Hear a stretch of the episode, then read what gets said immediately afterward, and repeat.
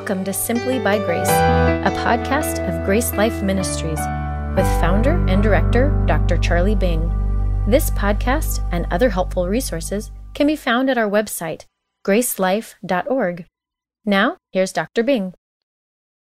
Father, we ask today that you would speak to us and uh, grant us the grace to see what you uh, want us to see from this story of the cross and the ones who were with Jesus there. We'll commit our time to you in Jesus' name. Amen.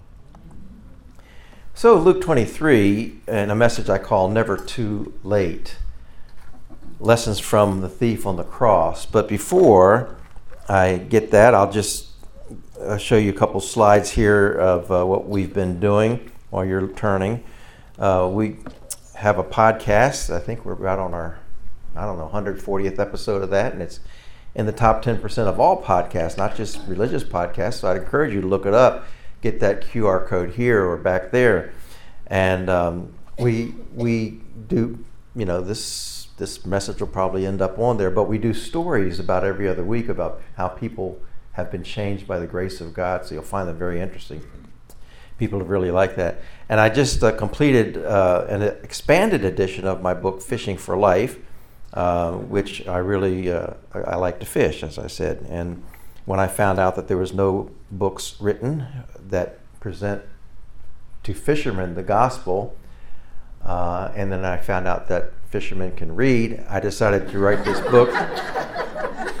and the older version, if I brought it before, I had like 20 chapters. Now it's got 26 chapters, and those chapters contain the stories of the biggest fish I've ever caught. So I'm gonna have to leave one for Robert, I guess, or something. But anyway, you might look that over. That's been fun. And then we have a Grace Life app that we just uh, kind of unveiled a couple weeks ago, and it's got everything at your fingertips: grace notes, messages, uh, outlines of every book of the Bible. Uh, take you to your podcast. We got the grace notes, for example, in seven different languages right now. So that's exciting too. You can get all that by just going up there. There's a QR code on the table that you can easily scan, and um, or just go to gracelife.org and it'll you'll you'll end up there. So that's kind of what's going on. We have been able to get back on the road since post COVID. You know, things shut down quite a bit. So we restarted our Grace Life Institute in Ghana, West Africa, this summer in July, and um, we we started our Grace Life Institute, which is a week of training with 50 pastors and leaders, and uh, they're very excited about that. That went very well. I also did a conference in the second largest city called Kumasi in Ghana for about 300 pastors and leaders. Um, and that went very well. And these were the, this is the first time these people had heard the message of God's grace, and many of them, you know, don't have assurance of salvation. They don't know that they're going to heaven. But when we left, we left many of them rejoicing with that security, that assurance of salvation. It really changed their lives. They got really excited about it. I was able to get on the radio and, and talk to the whole city of Kumasi on the biggest radio station there as well. And we visited the chief in his palace and uh, invited him to our meetings, and he came. So he was able to hear the message too. That's just a brief report of what we did this summer. So, Luke chapter 23 um, talks about a thief. I met a thief in my first trip to Ghana in West Africa. It was my first mission trip, actually, with my wife and my one year old baby.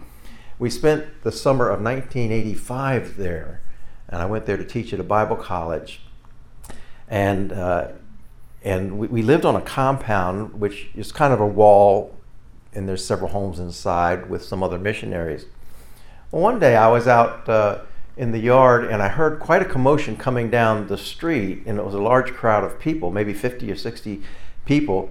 And paraded in front of them was a tall African fellow, and he was shirtless and he was covered with dirt and dust and blood.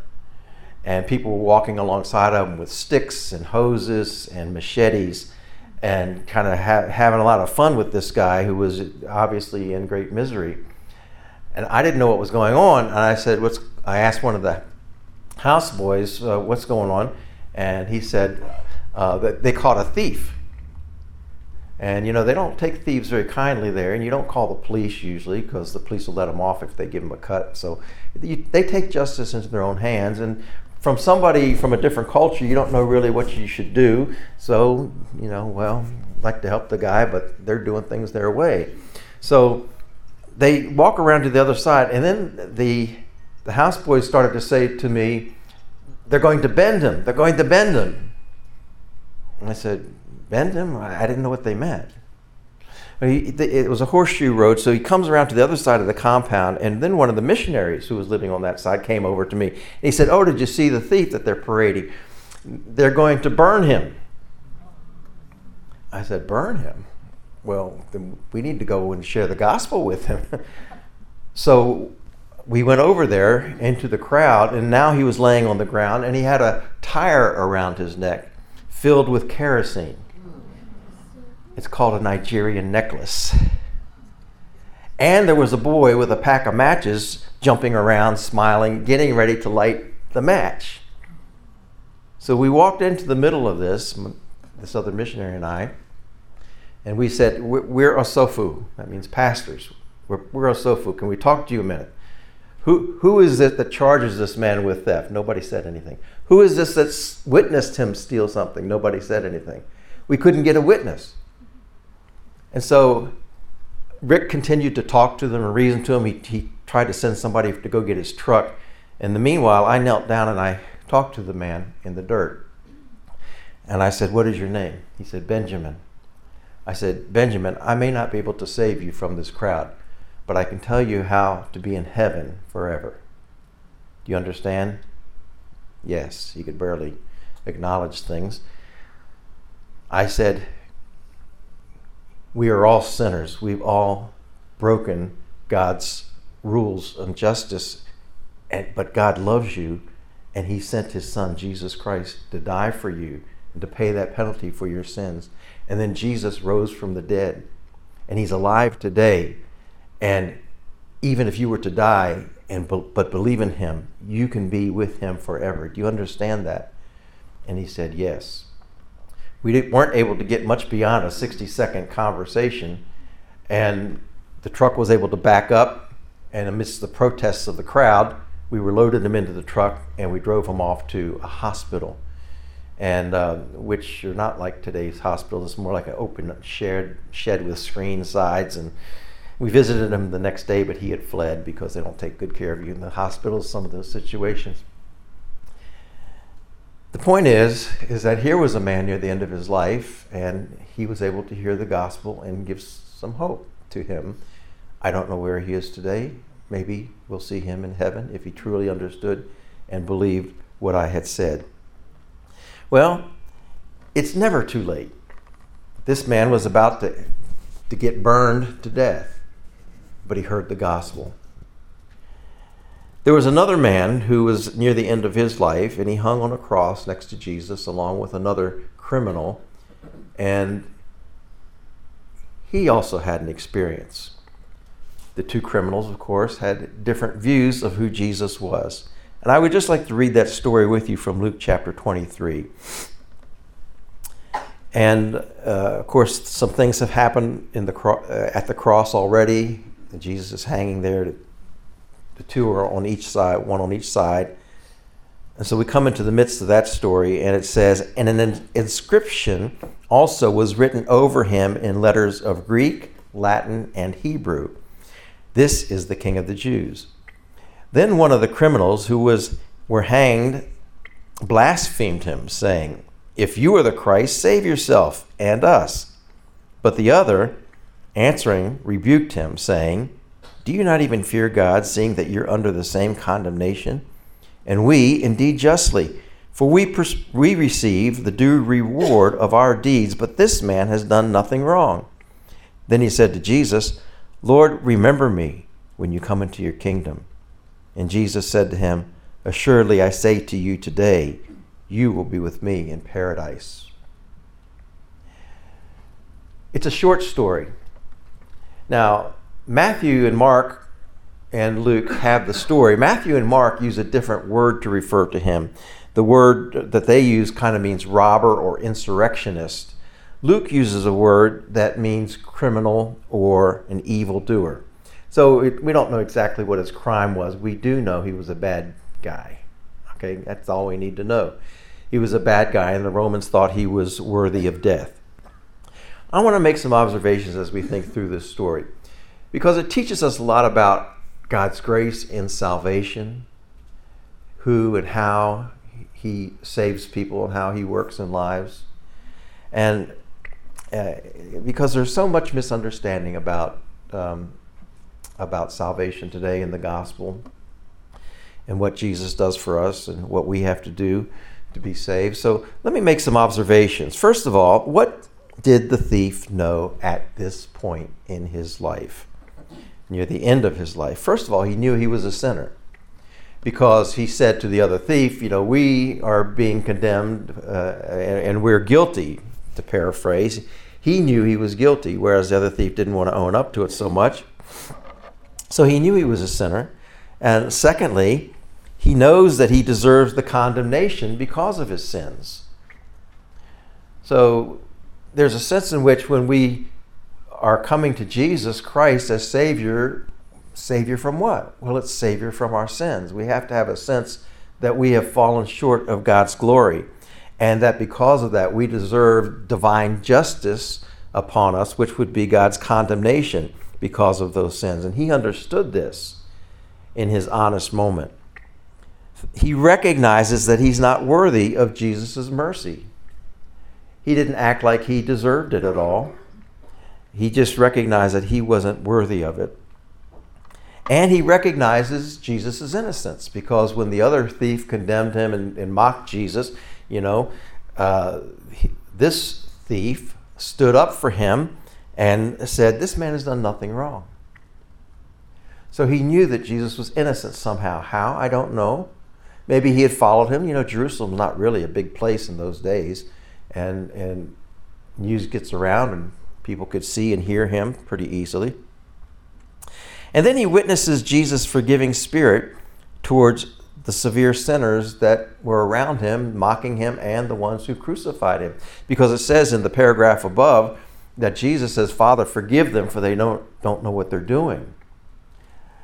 And that must have made some impression on this man hanging next to him that Jesus would look down at these people and for and ask God to forgive them in spite of the fact that he was being so tortured. This is all being processed by this thief uh, as he watches. He acknowledges Jesus is the Lord, the King of the Jews, and thus the Messiah. That's what's on that placard, Jesus, the King of the Jews, although it was put there uh, almost to mock him, this thief recognized that uh, Jesus, he acknowledged that. He calls him Lord. Now, to call him Lord is, is a way of recognizing who he is, his objective position over, over all of creation. Not only that, but that he is the King of the Jews, which means that he is the Messiah, the one that they had been long waiting for, and who would suffer and die and rise again and someday lead the nation of Israel. He believes that the Messiah is dying on the cross as Savior and will rise again from the dead to rule. So I think that is implied when he says Lord and he recognizes who he is and he says, Remember me when you come into your kingdom. He recognizes that Jesus is the King, the Messiah, and that he will be triumphant over this death and he will rule one day. So again, he's processing these things correctly. He believes that Jesus can grant eternal security together uh, with him. In other words, he believed that Jesus could guarantee his eternal security because he said, Remember me when you come into your kingdom. And only Jesus could offer that kingdom, and only Jesus could secure that kingdom for this guilty man. So, those are some of the things that the thief seemed to know at this point as he processed what was going on around him. You know, there were others there who also recognized some things about Jesus, like the centurion, you remember, who said, Truly, this is the Son of God. And those uh, others, there were others in the crowd who were saying, This is a righteous man. So it wasn't just a thief and his take on things, but it was uh, many of the other folks seemed to be influenced by what was going on. Maybe Jesus' presentation and the teaching they've heard about him. Let's talk about what the thief does not do. because we want to be clear about how he was saved. First of all, he expressed no moral claim to Jesus' favor. He knew that he had no way of insisting upon Jesus giving him favor. He didn't deserve it. He had no moral claim to it. He had no arrogance, no pride in his own standing or his own doing or his own accomplishment. Secondly, he does no good works that he could claim as merit before God. At least at the, on the cross, he couldn't do any good works, could he? There are so many people around the world and, and the United States that think that they can have eternal life, get to heaven by the works that they do. If they just do enough good works, if they do more good works than bad works, or they do more good works than their neighbor, works always seems to get in there somehow. And there's always a list that needs to be kept, and they think if they can keep that list, then they can be good enough to get in heaven. But what list could a thief nailed to a cross offer Jesus? Nothing, right? He does not prove that he does or would turn from his sins. You see, a lot of people believe that in order to be saved, you have to turn from your sins. You have to stop doing wrong and start a different kind of life. But the gospel says that we are saved by grace through faith. Faith is believing, receiving, trusting in what Jesus Christ has done for us. Faith is not turning from sins. And so a lot of people preach that repentance means that we turn from our sins, but the word repentance means a change of mind. The thief on the cross couldn't wasn't in a position literally to change to turn from his sins. Too late. But he could change his mind. And so in that sense he really could repent. But he had no good works there uh, to show that he was turning from, from his sins. He has no good works to prove that he could persevere in his new faith. You know, there's some theological systems and some teaching that says, well, you, you can believe in Jesus Christ, but we don't know if you're saved unless you persevere to the end of your life. You have to persevere in, until you die, because if you sin before you die, then it shows you never really were saved. I don't want to pick on any particular that that view has a certain label. I'll just let that go, but that's the view. And so you can you can believe in Jesus and hope that you're saved, but you won't know until you die. And it's a, kind of a sad way to live, isn't it?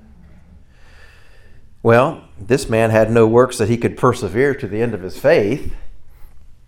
Uh, he had no works to show. He does not promise to be baptized, and he's not baptized.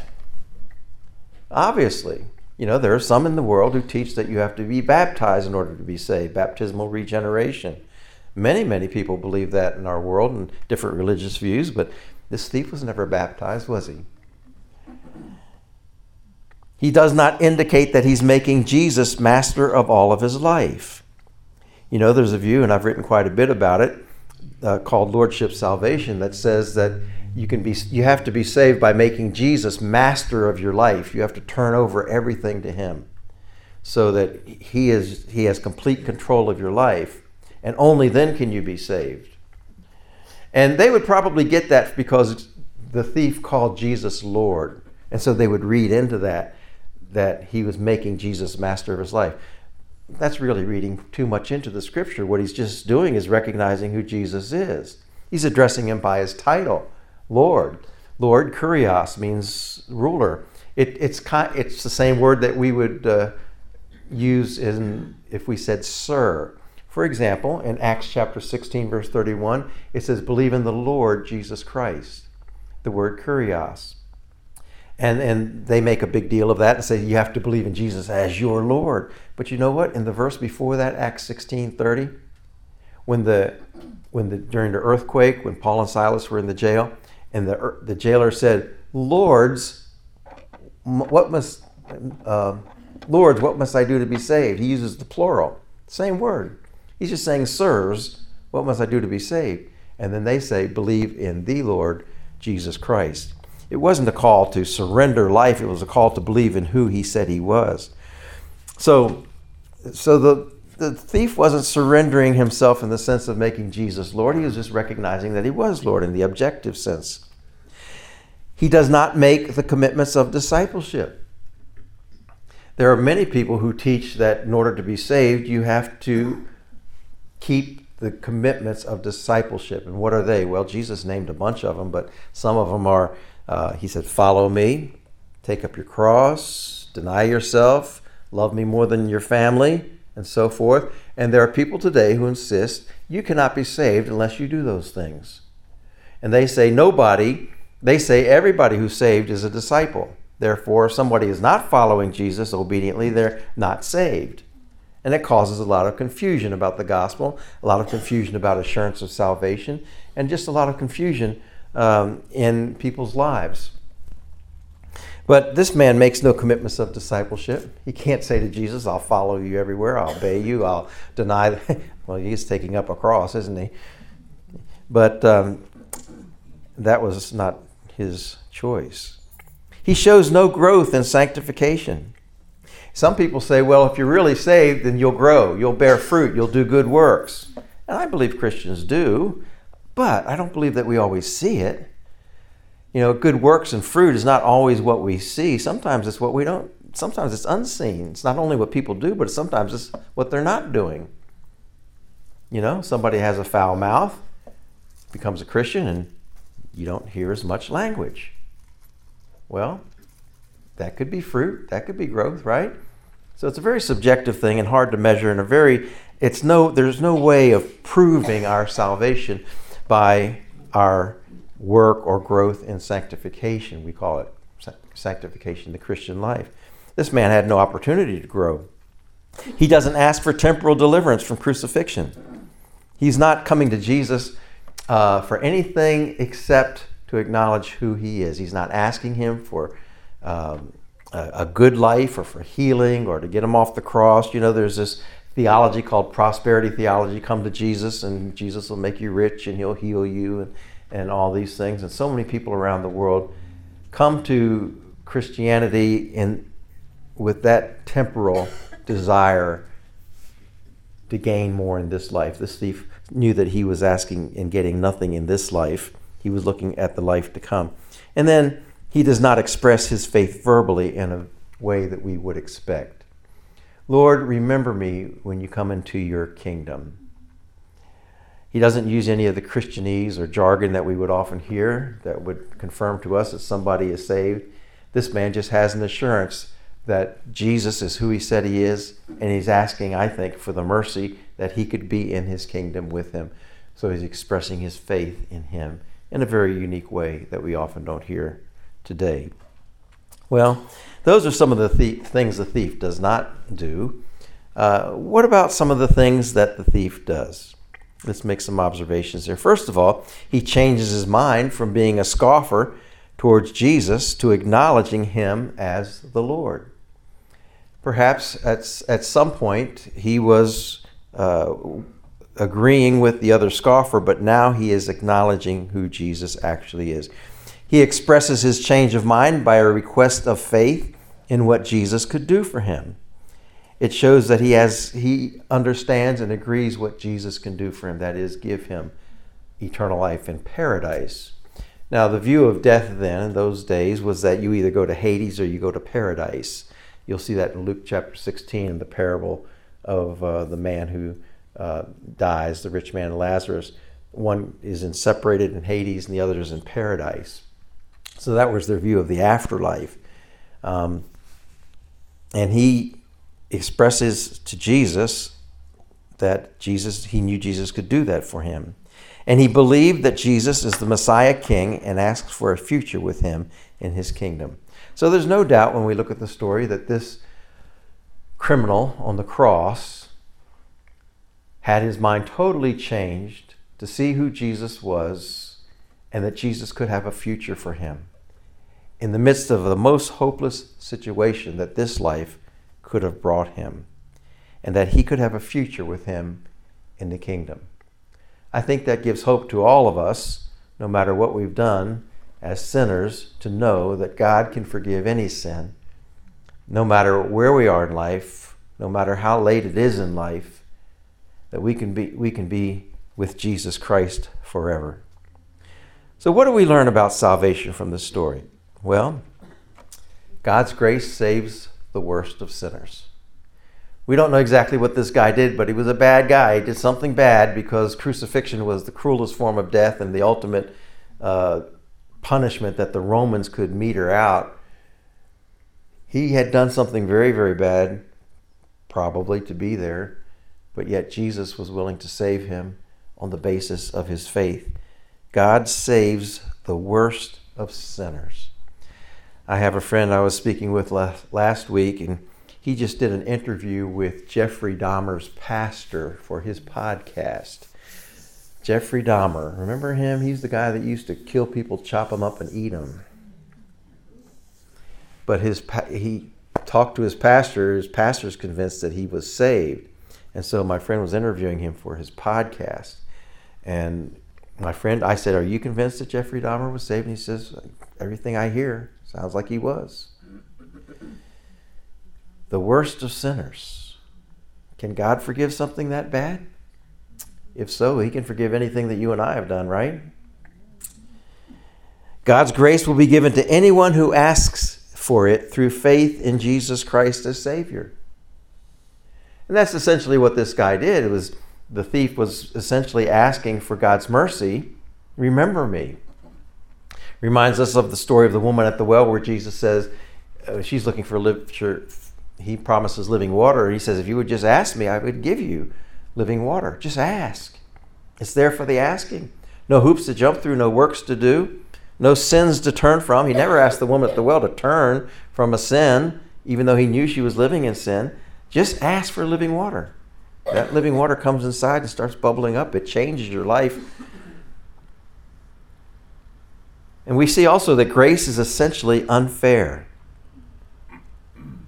This man had sinned evidently all of his life and ended up with the due penalty for his sin. Is it really fair for him to be forgiven at the last minute like that when he had not lived for Jesus the rest of his life? I remember explaining the gospel to someone very close to me in my family, and, and I explained that we're all sinners and we've sinned against God, and that Jesus lived a righteous life, a perfect life, and yet God took his life instead of ours. And she said, That's not fair. I said, You got it. Grace is never fair. Grace is an absolutely free gift of God, unconditional, no strings attached. That's what grace is it's a gift. If we get a gift because we gave a gift, that's an obligation. If we get a gift out of nowhere, that's grace and it's not deserved and it's not really fair. But grace is never fair. When I pastored a church, I had a man in my my congregation. His father was dying of cancer. He didn't go to the church. The father was dying of cancer, and my friend told me he said, "Well, my my dad's really close to death, and I've tried to explain the gospel to him." And he said to me, he said, "David, I've not lived for the Lord my whole life. I've done what I wanted to do. I've done a lot of wrong things. It's not fair for me to ask him to forgive me at the end of my life. You know what I told David? Tell his father. I said, Tell him about the thief on the cross. Tell them about the thief on the cross. There's hope for everybody. It's never too late. Grace gives us more than we deserve or expect. This man asked to be remembered, and Jesus promised that he would be in paradise forever. I don't know what the thief expected, but Jesus certainly seemed to give more than he expected to be with him in paradise after living a life of rejection and evil, to live in a wonderful kingdom with God. And then we learn that grace helps the helpless. What could this man do for himself at this point? Absolutely nothing. the Bible says that we're all dead in trespasses and sins, so what can we really do to help ourselves? There's none who does good, no, not one. The Bible says there's none righteous. So even the good things that we do without Jesus Christ really uh, uh, accomplish nothing in to gain his favor. We might be good in the eyes of other people, but in the eyes of God, without Christ, we all fall short of his glory. We're helpless before Him. We need His mercy and His grace. God helps the helpless in His grace. And then Jesus came to save sinners like the criminal, not the righteous. He came to save the righteous. He came to save this, eh, seeking to save that which was lost. Not the righteous who are self righteous, who think that they're good and good enough to get to heaven, have their sins forgiven. He came to save those who feel like they're not good enough. Maybe you're here today and you feel like you're not good enough, that you don't deserve God's righteousness, His forgiveness, His kingdom, and you're right, you don't. That's the whole point. The whole point is God's grace says He will forgive you because of what Jesus Christ did, not because of what we try to do. I was uh, watching something with my grandkids. Uh, it was Beauty and the Beast, and uh, it was the, the, the newer newer version with the actors in it. And uh, which is what often happens is I'm watching something with the kids and they leave the room and I end up watching you know Paw Patrol or something by myself. So this time now I'm watching Beauty and the Beast by myself, and. Um, but there's one scene in there that just stuck out at me. And it was when, you know, the father, Belle's father, uh, gets lost and he ends up in the castle and the beast locks him in a cell forever.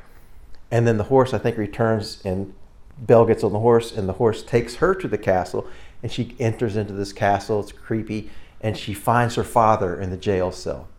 And at the same time, the beast reveals himself you know, and he's getting really rough with her, and mean with her, and she's pleading for her father. And he says, No, he's locked up in there forever. And, and then she says, Can I just say goodbye to him? No. And then she says, Forever can spare a minute. And he says, Okay. He unlocks the door. And she goes into the cell. She hugs her father. She pushes him out of the cell and locks herself in. She takes his place. That sounds familiar, doesn't it? She takes the penalty. So he's free to go, but she's locked in the cell forever. But the thing that stuck out to me was that little phrase forever can spare a minute. When we think in light of eternity, what is this life but a minute and a short span of time? And sometimes, literally, it is just a minute that we have to share that good news with someone like the thief on the cross or the thief with a tire around his neck soaked in kerosene.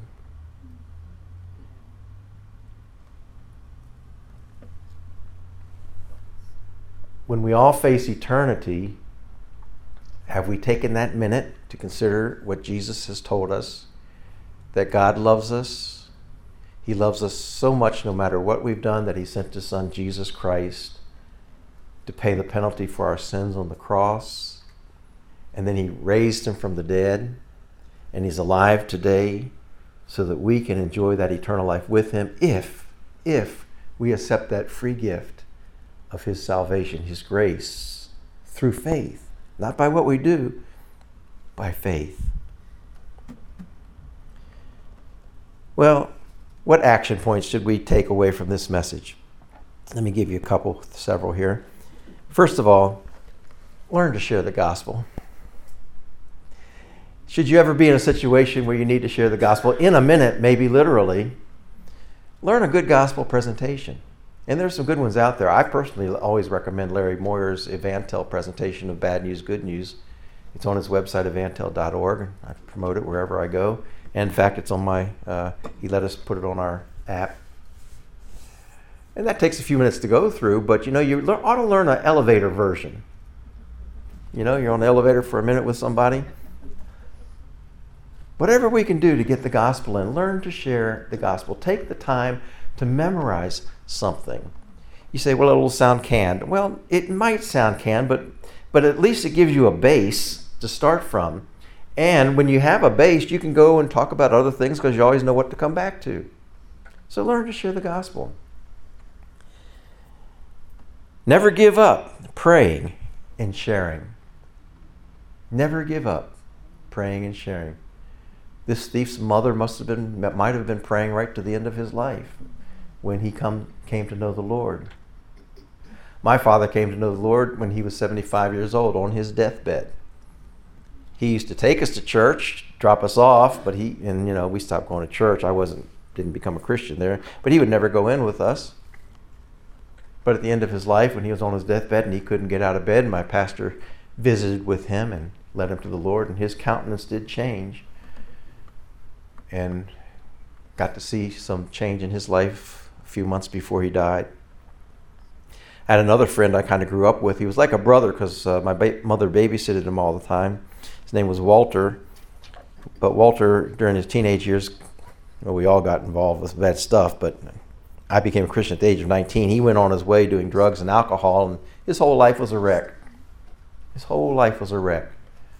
Nothing but drugs, alcohol, poverty. And he would call me all the time and argue about Christianity and argue with me and give me a hard time. This went on, I mean, this went on after seminary when I'm still a pastor. But he considered himself like a brother to me. But I pray for him every day. He then he's then he's telling me he's I finally I lost touch with him for a few years and I finally reestablished contact a couple years ago. He had had several heart attacks, several strokes, on oxygen. He knew he was near the end of his life. But he told me, he said, You know, I, I believe what you've been telling me now. It's the end of his life. But I never gave up praying for him. Just about every day. I sometimes forget to pray, but just like you, but just about every day praying for Walter. And I think I'll see him in heaven based on his testimony. So we should share the gospel with some urgency also because time is short. We have this minute today, but we don't know about tomorrow. Jesus may come. Death can be a breath away, it can be a car ride away, it can be so close. Our world is a very uncertain thing, and life is very uncertain. We should have a sense of urgency. And if there's anyone listening today, either here or online or later, uh, know that Jesus offers that eternal life to anyone on the basis of faith in what he has done for us that we could never do for ourselves. And you can come to know Jesus Christ as Savior by simply placing your faith in what he has done. Lord, I'm a sinner. Thank you for dying for me. Thank you for rising from the dead. And now I want to ask you for the gift of eternal life. God is not a liar, and he will keep that promise. Can I pray with you then this morning? Perhaps you have doubts about your own salvation, about where you will spend eternity. I wonder if today you've heard something that would make a difference to you. And you would say, Lord, from now on, I'm trusting in you. I'm not going to doubt my salvation. I'm going to believe your word. I believe Jesus is my Savior. Is there anyone who would say that for the first time and just stick your hand up and let me see who you might be, encourage me, let me know that you're listening. Just stick your hand up real quick. Thank you.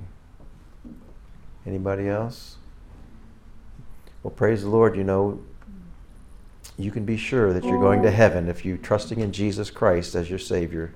And we thank you, Lord, for that gift of eternal life that can never be lost. And thank you for these who have uh, so expressed their, that in their heart. In Jesus' name, amen.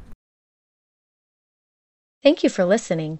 For more resources, or to help spread the message of God's life changing grace, visit our website at gracelife.org. We'd love to hear from you. Send us a message at simplybygrace at gracelife.org. See you next time.